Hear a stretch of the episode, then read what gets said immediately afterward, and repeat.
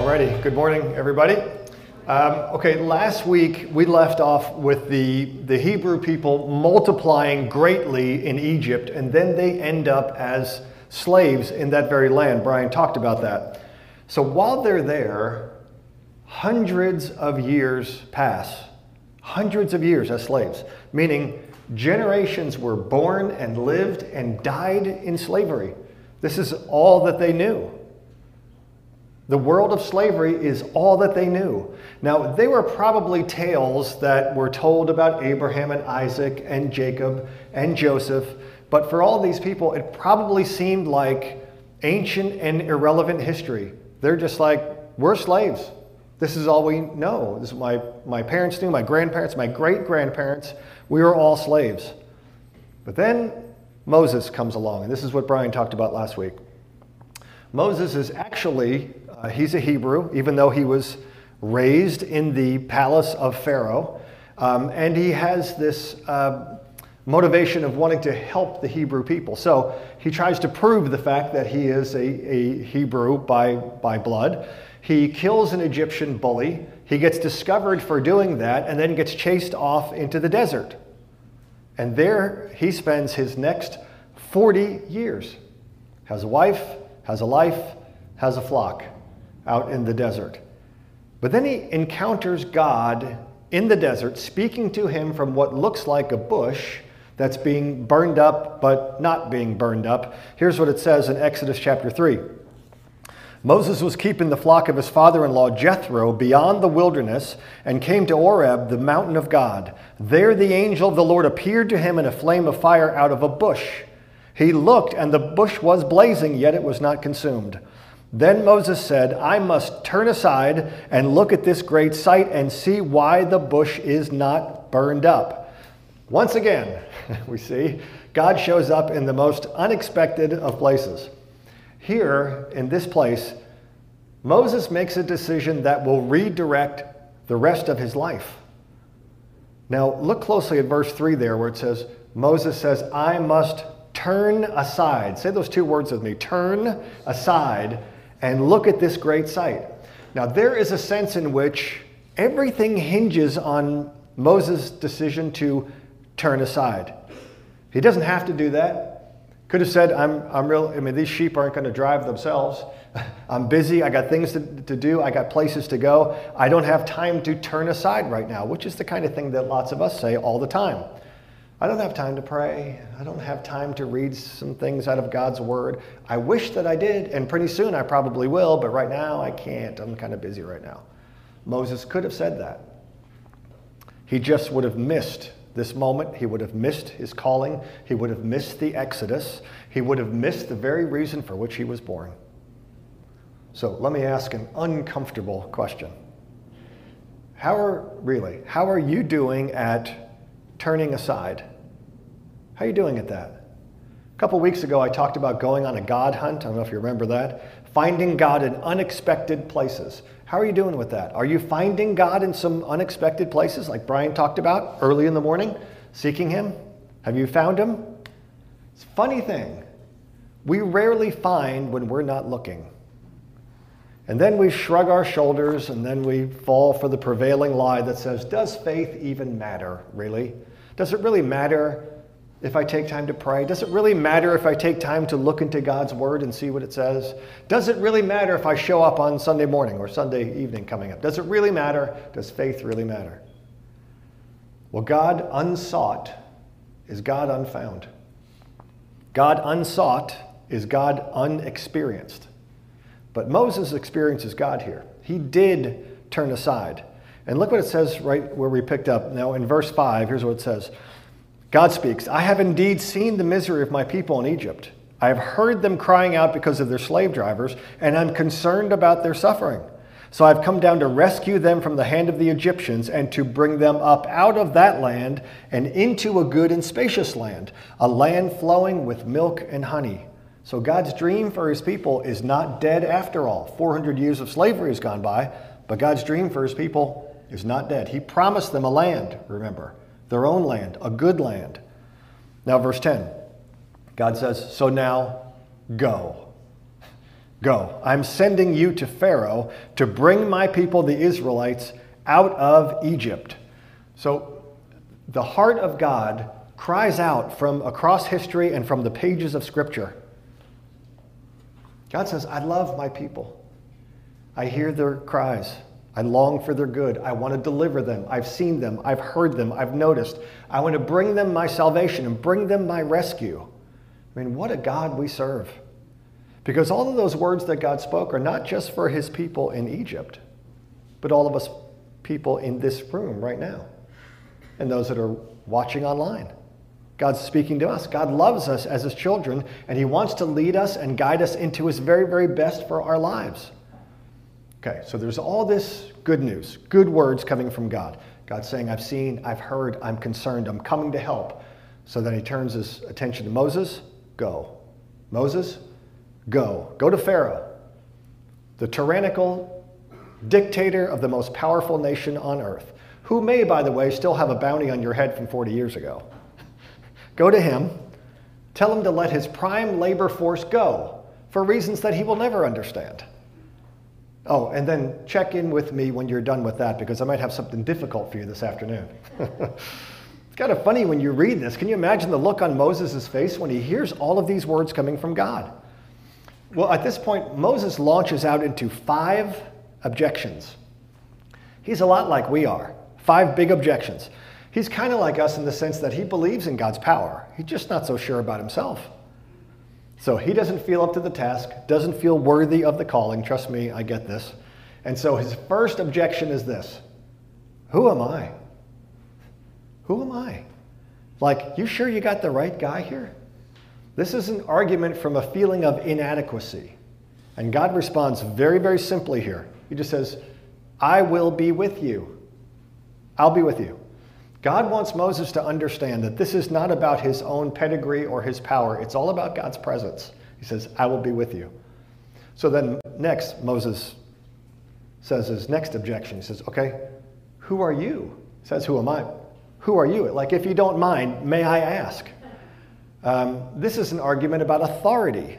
Moses can tell from this call that he's going to have to go tell others about this God, and he wants to know who he's dealing with.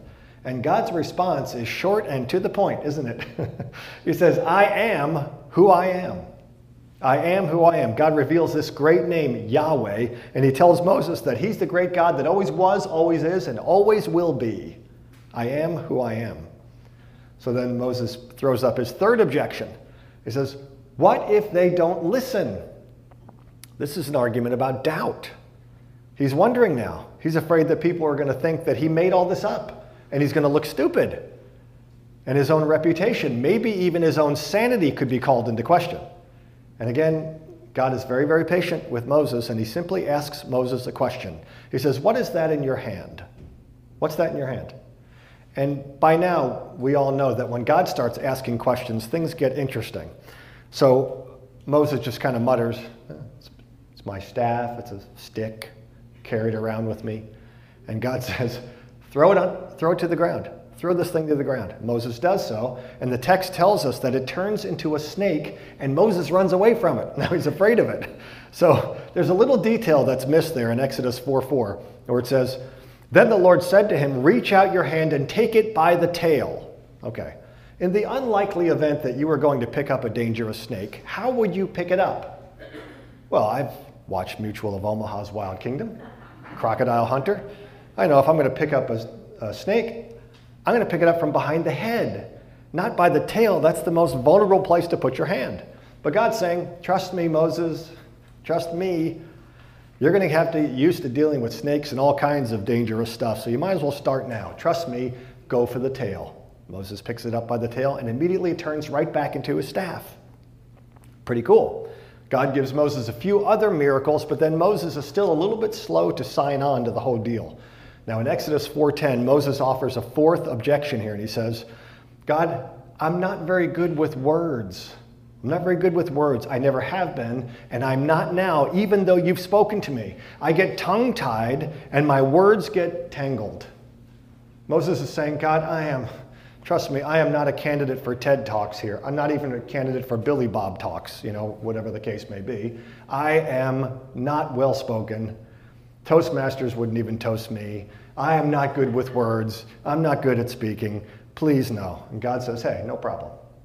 No problem. I'm the author of spiritual gifts. I can give you everything you need in order to talk to, to Pharaoh. So finally, Moses is out of formal excuses and he throws up a fifth, kind of a last ditch effort to get out of his calling. He says, God, please send someone else. Just anybody else. Send somebody else, please. God gets a little bit stern with Moses at this point in time. And he basically says, Moses, go. And I will just, I'll send Aaron, your brother, along with you as a partner. And in verse 15, it says, I will help both of you speak, and I will teach you what to do. So then, Moses sets out for Egypt along with a few family members. It's a long trek. But when he arrives, he meets with the, the leaders of the Israelite community, tells them what God's going to do, shows them some of the signs, and they all seem to be on board. I mean, this is good news, right? It's all going according to plan. The last little piece of the puzzle is Pharaoh has to sign on, and then they're home free. The last little piece. So Moses goes to Pharaoh, and, and it says in Exodus 5:1, he says to him, this is what the Lord, the God of Israel, says Let my people go. We've all heard those words. Say them with me. Let my people go, so that they may hold a festival to me in the desert. It's a pretty bold way to approach the most powerful man on earth. No small talk. Moses just makes God's plan very, very clear. The people of Israel, he says, they want to pack up, go out to the desert, and meet with their God. Well, there's a problem. Pharaoh does not, he's just not ready to see his entire labor force go on vacation. So he says, uh, Leave? No, no, not at all. Matter of fact, it says, Why are you taking these people away from their work and away from all their labors? Get back to work. All of us have heard a boss say that at one point in time. Get back to work. Pharaoh thinks that the people are just being lazy. So he says to his generals, make them work harder and with less supplies now. So, by all human perspective here, looks like the whole thing backfired and is blowing up in Moses' face. This is not what he signed up for. Now, the people are all furious with him as well. But in the midst of all this turmoil and fear, God speaks a word of assurance in Exodus 6 6 and says, Say to the Israelites, I am the Lord, and I will bring you out of from under the yoke of the Egyptians. I will free you from being slaves to them, and I will redeem you with an outstretched arm and with mighty acts of judgment. So even in times of conflict and pain and struggle, God still speaks a word of hope, and he does here. It's an interesting side note about Pharaoh. Those that are in business would appreciate this. Uh, these days, you hear the term servant leadership, servant leadership, and you might see the image of what they call the inverted pyramid. The inverted pyramid is when the, the boss guy says that he's really on the bottom and he's here to serve everyone else as best that he can. Servant leadership, inverted pyramid. But, like, think of who built the actual pyramids. it was Pharaoh, wasn't it? Pharaoh says, I'm the top guy here and I live on top of everybody else, and everybody else here is here to serve me. That's the way I like it. That's the way I see it. That's the way it's going to be. Now, in Exodus 6 9, it starts to reveal a pretty deep heart problem in the people of Israel. Here's what it says Moses re- reported this to the Israelites, but they did not listen to him because of their discouragement. Friends, discouragement will crush a human spirit. Discouragement can crush a human spirit. So these people are deaf to good news from God because they're so discouraged. There are times that we need to be reminded that a discouraged spirit keeps us from hearing and following God's voice. So God wants to say to us, don't let discouragement have the last word. Don't let discouragement have the last word. God's saying, I'm still at work, and I, who delivered my people so long ago, I can deliver you. Keep looking for me. Keep finding me in unexpected places. Keep trusting me. Keep obeying. Because with God in the equation, there is always hope. And some of you need to hear that this morning. With God in the equation, there is always hope. Always. So let me ask where is it that you might feel really discouraged right now? Where is it hitting you? Is it a bleak financial outlook? Maybe a prodigal child? Maybe some kind of health mountain that's right in front of you? Maybe a marriage issue that's fraying before your eyes? This may have lasted a long time, but keep believing. Keep believing. Don't let discouragement have the last word. Don't. All right. Now, any parents in the room, you know that there are times when little children like to say, I can do it on my own. I can do it on my own. And often that makes parents proud. But when it comes to deliverance, God does not want to hear those words coming from the, the mouth of his children because we cannot do it on our own when it comes to deliverance. The Israelites couldn't, and neither can we. We need to come to that very humble point where we say, God, I need your help. And some of us choke on those words. God, I need your help. Now, in Egypt here, the battle begins. God initiates a series of plagues upon Pharaoh and the people of Egypt. The first one is that the Nile turns to blood. Now, this would have really, really deep and significant meaning for the people of Israel. Remember, the Nile had been filled with the blood of their infants for so long. So it would be significant for them to see God bringing justice because of the heartless brutality of the Egyptians. Now, the second plague that comes is frogs overrunning the entire nation. Frogs on top of frogs, frogs everywhere, it's out of control. Now, there's a pattern that starts developing with Pharaoh here. It starts with these hard hitting plagues, followed by what looks like repentance, and then a cry for help and deliverance, and then finally, Pharaoh's heart becomes hard again. Over and over and over. Plague after plague continues. There's gnats, flies, dying livestock, boils, hail, locust, darkness falls upon the land of Egypt. Again and again and again, Pharaoh seems to repent, but that he ends up hardening his heart again.